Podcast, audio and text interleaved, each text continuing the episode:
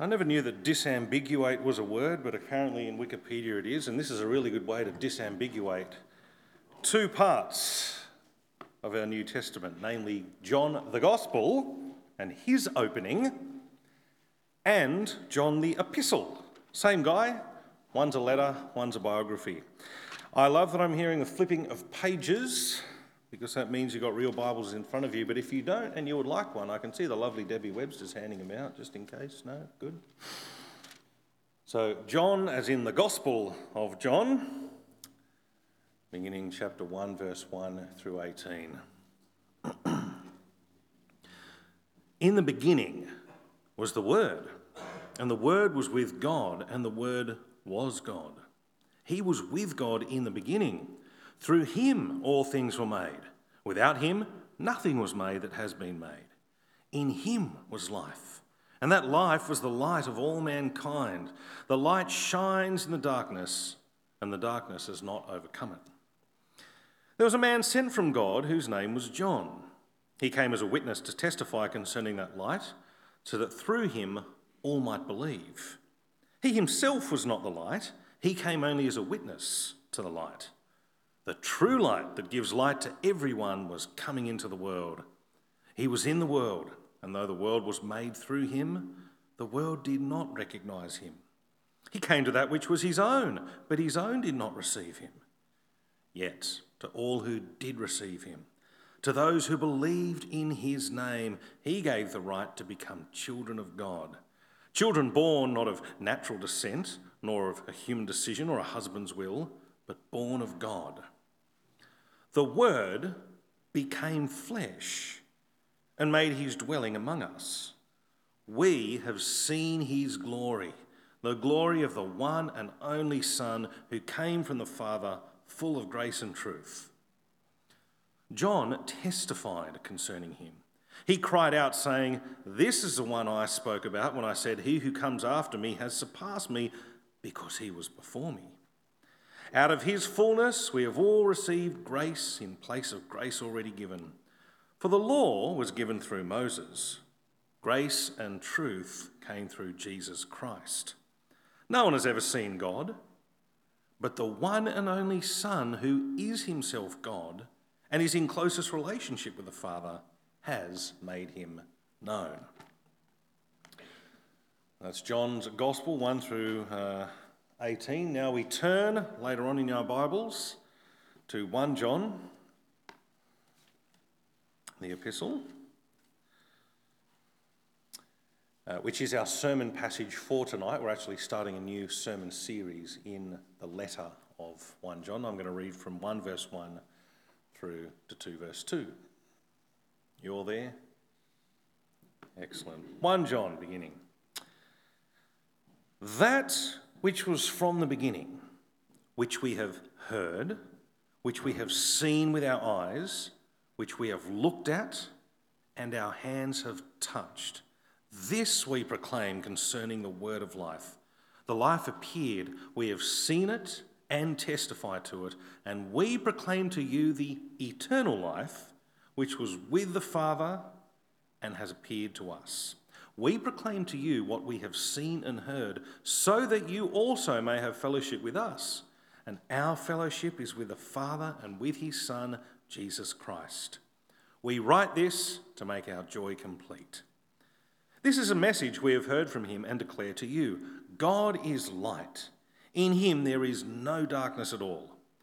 If we claim to have fellowship with him and yet walk in the darkness, we lie and do not live out the truth.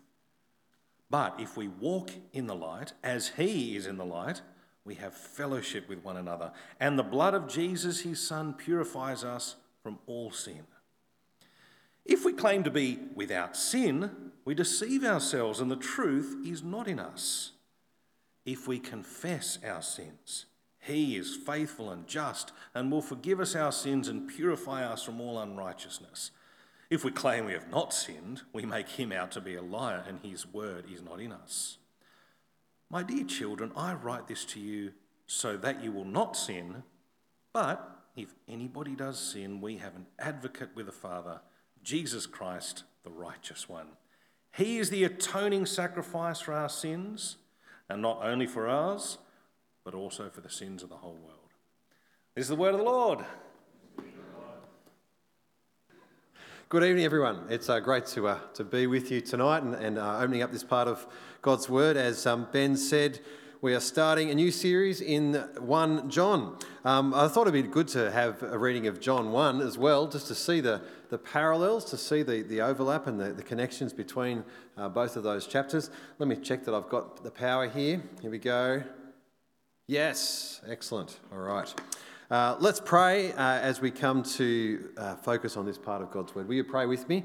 Father God, we thank you for your word. We thank you that you have spoken to us. And we ask that you'd help us now as uh, we dig into this part of 1 John. And we ask that you'd give us understanding. And we ask that you give us hearts ready to respond to you. And we ask in Jesus' name. Amen. Amen. There is a show on TV at the moment called Alone. Um, who has uh, hands up? Who's who's aware of this? Has seen this? A few people have. It's a little bit, you know, kind of nichey, a bit weird, maybe for people who like outdoors and hiking and things like that, like me. Um, it's a survival show, just to, to, fill you in. It's, it's a competition uh, between 10 competitors to see which of them can survive the longest. That picture is actually quite strange because there's 10 people together, and together is the absolute opposite of alone. Um, it's alone. You know, I'll go to the next one. There we are. Ten of them are, are placed in, by themselves in uh, ten different locations, um, and the competition is to see which of them can survive the longest. The show's been um, uh, made in, in, various parts of the world. Uh, the most recent uh, one is set in uh, a remote part of Tasmania. Uh, they're each dropped off and they have 10 items that they've chosen from a list of allowable items, things like a sleeping bag, a tarp, some fish hooks, um, uh, a flint to start a fire, that sort of stuff. Uh, and they have to, to build their own shelter, they have to uh, uh, gather and hunt, gather their own food. They have to film themselves doing it all, and they have to do it for as long as possible until they give up and tap out by phoning on a satellite phone to say, come pick me up. The last person standing wins $250,000. Now, the, the challenge is, well, it's challenging in lots of ways. Um, I mean, sleeping rough in the wet and the cold, um, the difficulty of sourcing food and the inevitable hunger and slow starvation that results from not having enough food. But the biggest and most difficult challenge for most, if not all of them, is being alone. Uh, some of them barely last two days before the, the desire for connection with their family kind of gets the better of them and they tap out. Um, others, they succeed in building amazing infrastructure and securing food sources, and you kind of think, well, gee, they could seemingly just live there indefinitely, but they can't because they can't handle being alone. Which, of course, makes sense. And it makes sense given the reality that, that we're actually made for relationship, that we're made for fellowship together. Um, I, I, expect we, we know that. We know that just intrinsically, that we're, we're built for relationship with one another. Whether we, we know and enjoy the connections and relationships that we have, or maybe on the flip side, whether we, we grieve and suffer the broken relationships or the isolation that we feel. Uh, and I mean, in our increasingly connected, an overly connected world, ironically, isolation and, and loneliness is all too common. We're made for connection, for, for relationship, we're made for fellowship. Fundamentally, for fellowship with God, our Creator, but also fellowship with one another. So, how can we have true fellowship? Well, this chapter before us tonight from 1 John addresses this question. John writes this letter so that his readers can have fellowship with God and with one another. Now, this chapter doesn't address all our uh, relational issues, all our felt needs for connection and fellowship, but it does lay a, a crucial foundation, one that sets us on the path to, to real life, to truth, and to fellowship. So, look with me. Uh, 1 John begins in a, uh, an unusual way for a New Testament letter. Uh, you might notice as you read through the New Testament's letters typically start with who it's to, who it's from, and a greeting. We don't have this here. John just launches into, into the heart of what he wants to say. And he starts with this, this big, long, somewhat jumbled up sentence, which can, can take a few reads to unpack and digest what he's saying. although Ben did read it um, very helpfully for us. At the heart of it, John is answering the question how can we have true fellowship? That's what he wants for his readers. And so in verse 3, he says there, We proclaim to you what we have seen and heard, so that you also may have fellowship with us. And our fellowship is with the Father and with his Son, Jesus Christ. John says, We have fellowship with God, the, the Father and the Son, and we want you to have that fellowship with us, which means you'll also have that fellowship with God the Father and God the Son. John wants that for his readers. God's word wants that for us. I wonder if you think of yourself as having fellowship with God. That's something we can have. How? Well, verse 3 says it comes through the proclamation of what, of what John has seen and heard. That is, John has, has been a witness. So, verse 1 speaks of, of that which, um, which we have heard, which we've seen with our eyes, which we've looked at and our hands have touched.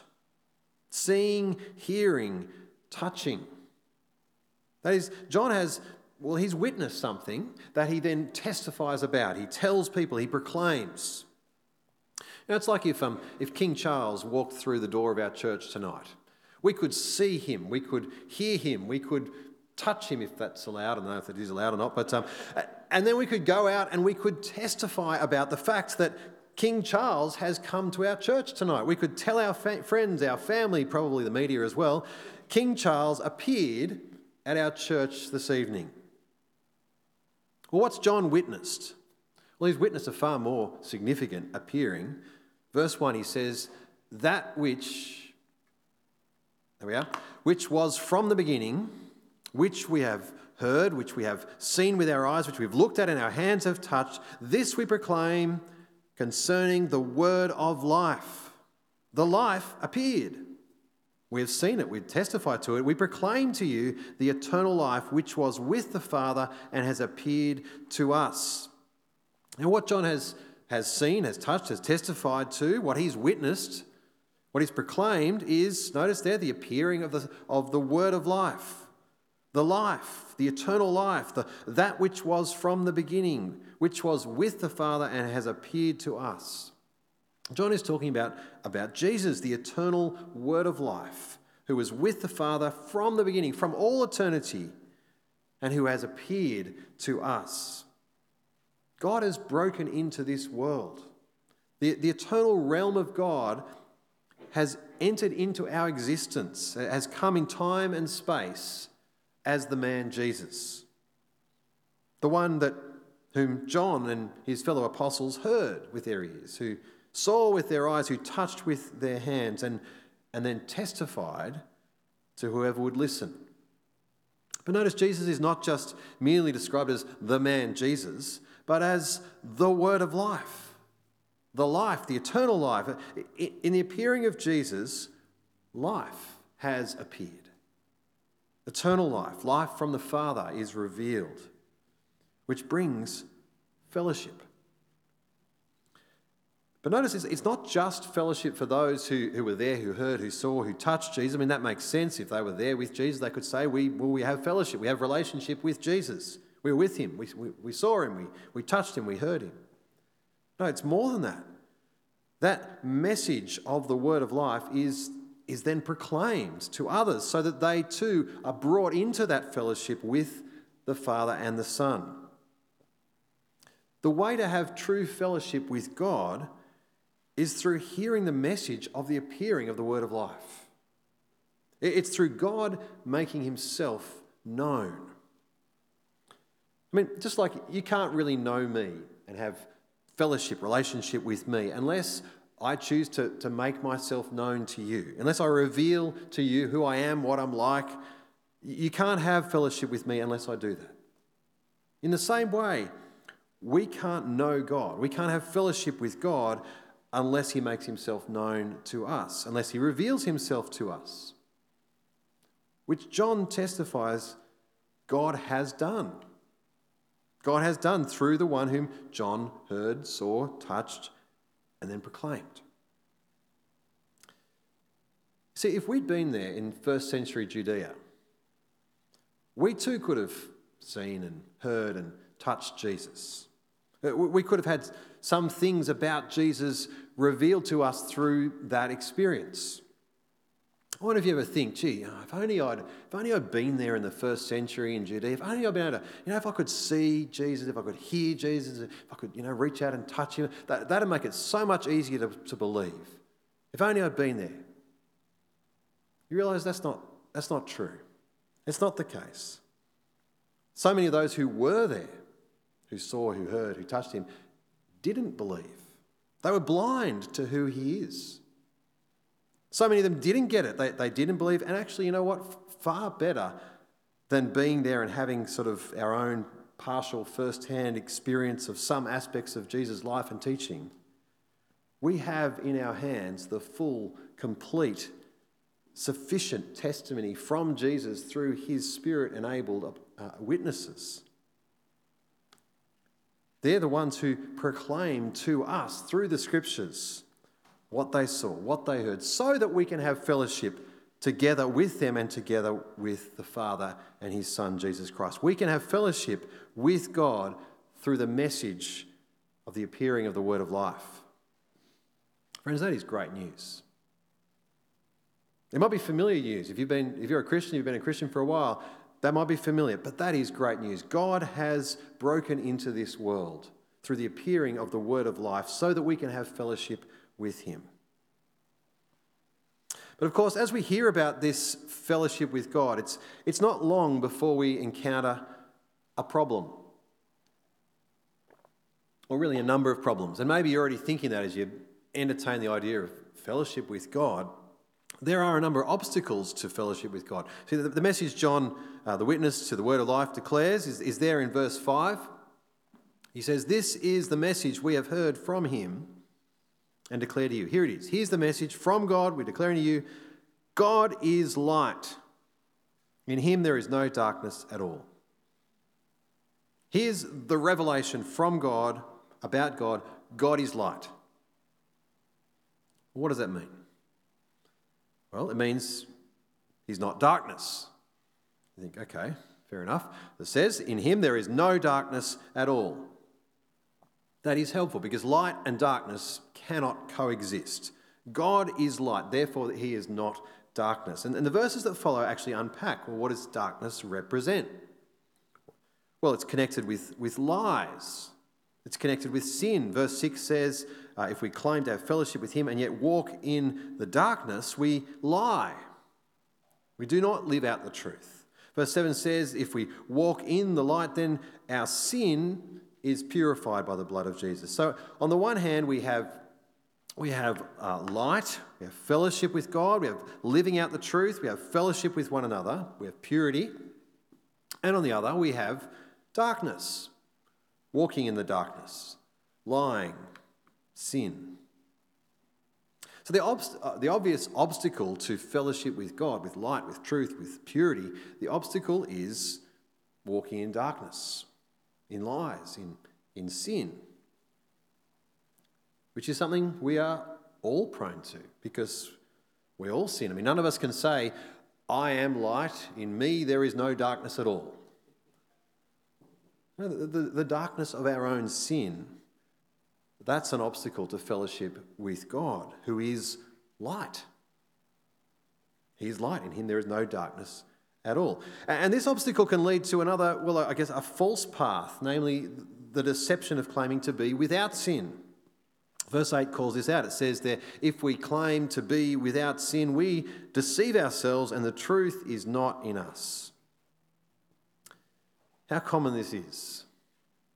As the reality of, of God is, is ignored or suppressed, well, then the human state can be, can be redefined no longer as, as sinfully rebelling against our Creator God, but as, well, just a, you know, kind of a bit misaligned or misinformed or unenlightened or just, just in need of better education or in need of liberation from the oppressive tyranny of tradition and authority. And our world is frantically trying to redefine reality in order to claim that sin does not exist, that we are without sin.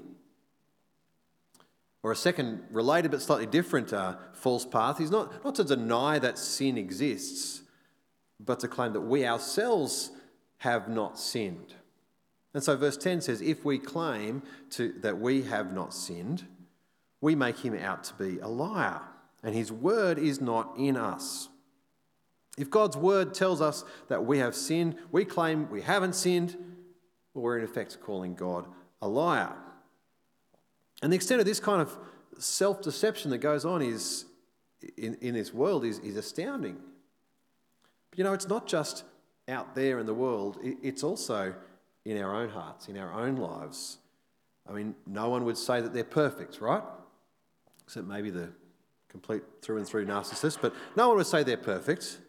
And yet we, we minimize, we, we downplay the extent of the seriousness of the problem. There, there, is, there is darkness in us, there is sin, there is self deception.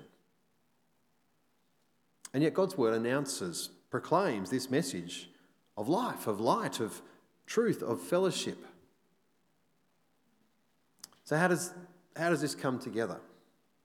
Well, despite these obstacles, despite the, these false paths, there, there is a way to true fellowship with God and with one another. There is a way that has broken into this world and been announced to this world. Firstly, it's to, to walk in the light. John says uh, negatively, verse 6 if we claim to be without sin, we deceive ourselves, the truth is not in us.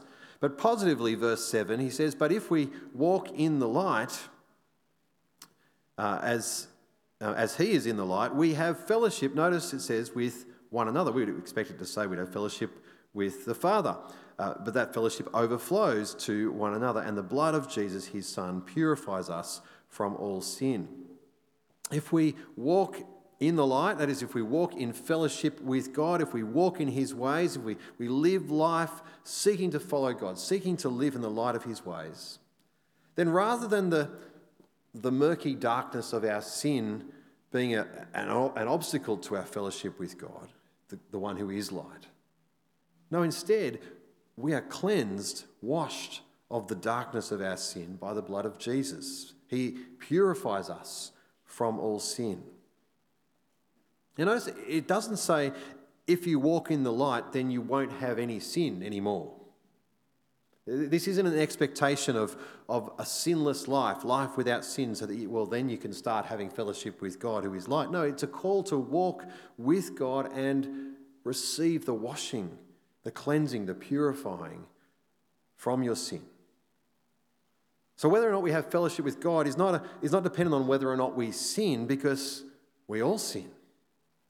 Now, the way to have true fellowship with God is Firstly, to walk in the light, to embrace the light of living God's way. But notice also, at its heart, true fellowship with God comes as we, secondly, confess our sins, as the passage goes on to say. And so, the way of darkness, verse 8, is uh, to, to, to claim to be without sin, to deceive ourselves. The truth is not in us. But the way of light, verse 9, is to confess our sins, to admit the, the reality of our sin. That, we, that we've not acknowledged God as we ought, that we've, we've not regarded Him as we should, we've not obeyed Him as we should, that we actually are in need of His forgiveness. And if we confess our sins, admit that, well, notice the glorious promise of verse 9 as it continues. If we confess our sins, He is faithful and just and will purify, uh, forgive, sorry, and will forgive our, our sins and purify us from all unrighteousness. That is, if we confess our sins, the darkness of our sin will be washed away. Friends, we are made for relationship with God, for, for fellowship with God and with one another. And despite our own sinful tendency to turn from God, to, to break that fellowship, God in His mercy has shone into the darkness the word of life appeared in Jesus, the Son of God, and he dealt with our sin through his death on the cross, bringing us forgiveness, cleansing, fellowship with God and with one another. So, the way to have fellowship with God is to not deny our sin, to not pretend that we're not sinful, to not deceive ourselves in that way, but to rather confess our sins and be forgiven and purified. Now, if you're a Christian, which I take it is probably the case for, for most people here, you know this. But I want to say, let this sink in. Be refreshed by this wonderful truth. I wonder if sometimes perhaps our problem is not that we, we downplay our, our sin, but that we downplay the promise of forgiveness and cleansing from our sin. Maybe we're, maybe we're aware of our shortcomings, we're aware of our inadequacies. Maybe as you sit there tonight and you hear me talk about sin, there's, there's that thing that you're just thinking about that, yeah, you, you really do stuff up and you fail. Maybe you're aware of that. And, and we realize our failure to meet our own expectations, let alone God's. And I wonder if sometimes we, we subconsciously project how we see ourselves onto God and think, well, that, that must be how He sees us too. If that's your tendency, I want to say listen to the Word of God. Because it doesn't say if we confess our sins, He will agree that we're sinful and confirm us in our unrighteousness. It doesn't say that, does it? It says if we confess our sins, He's faithful and just and will forgive us our sins and purify us from all unrighteousness.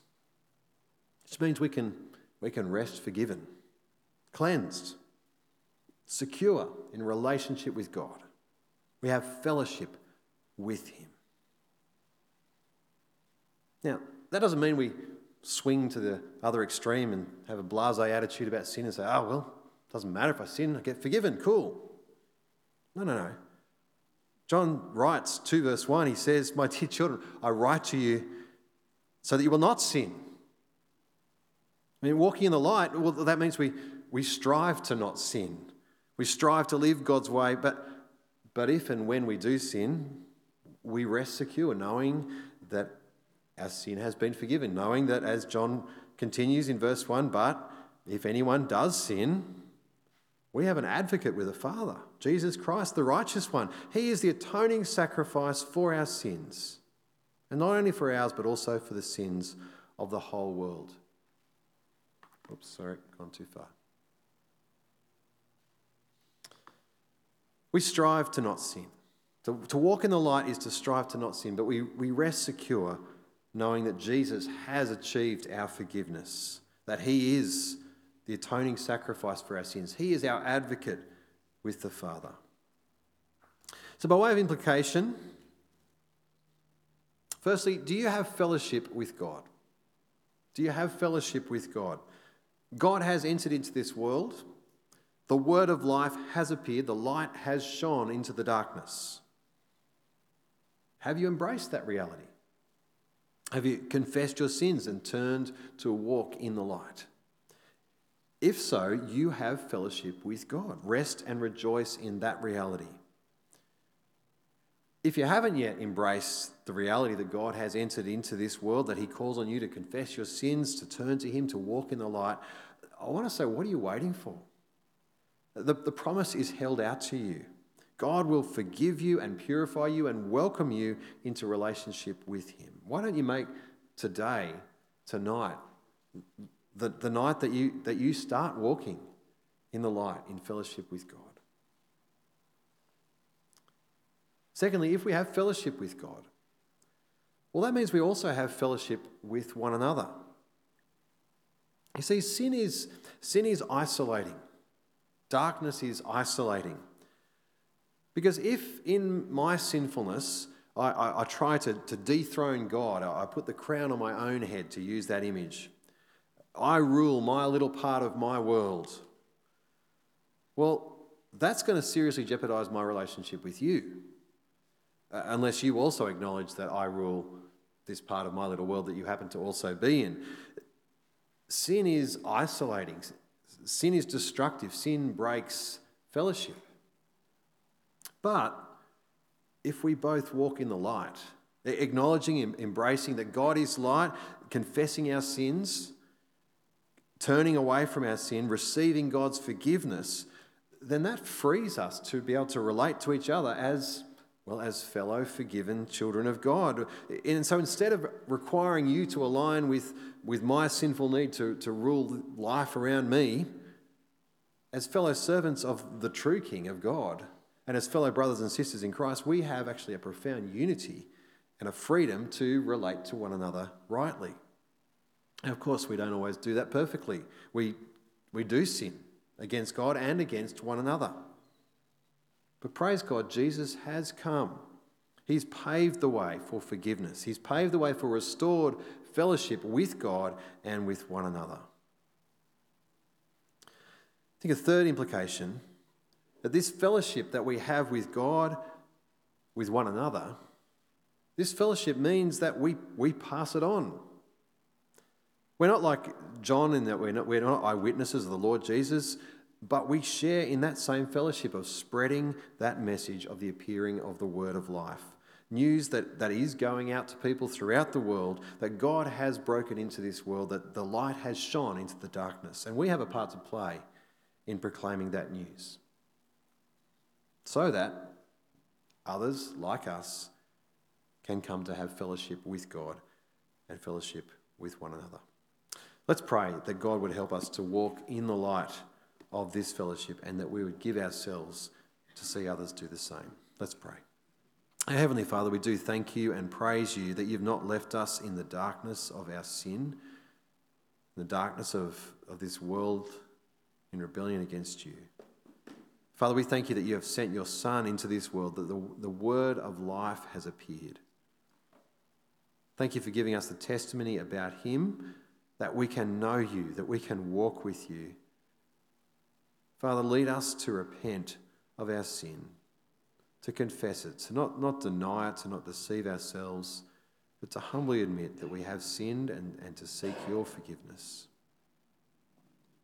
Our Father, we thank and praise you that you promise to forgive us our sins and purify us from all unrighteousness. So, Father, please lead us to walk in the light, the light of fellowship with you as our God and with one another as fellow brothers and sisters in Christ.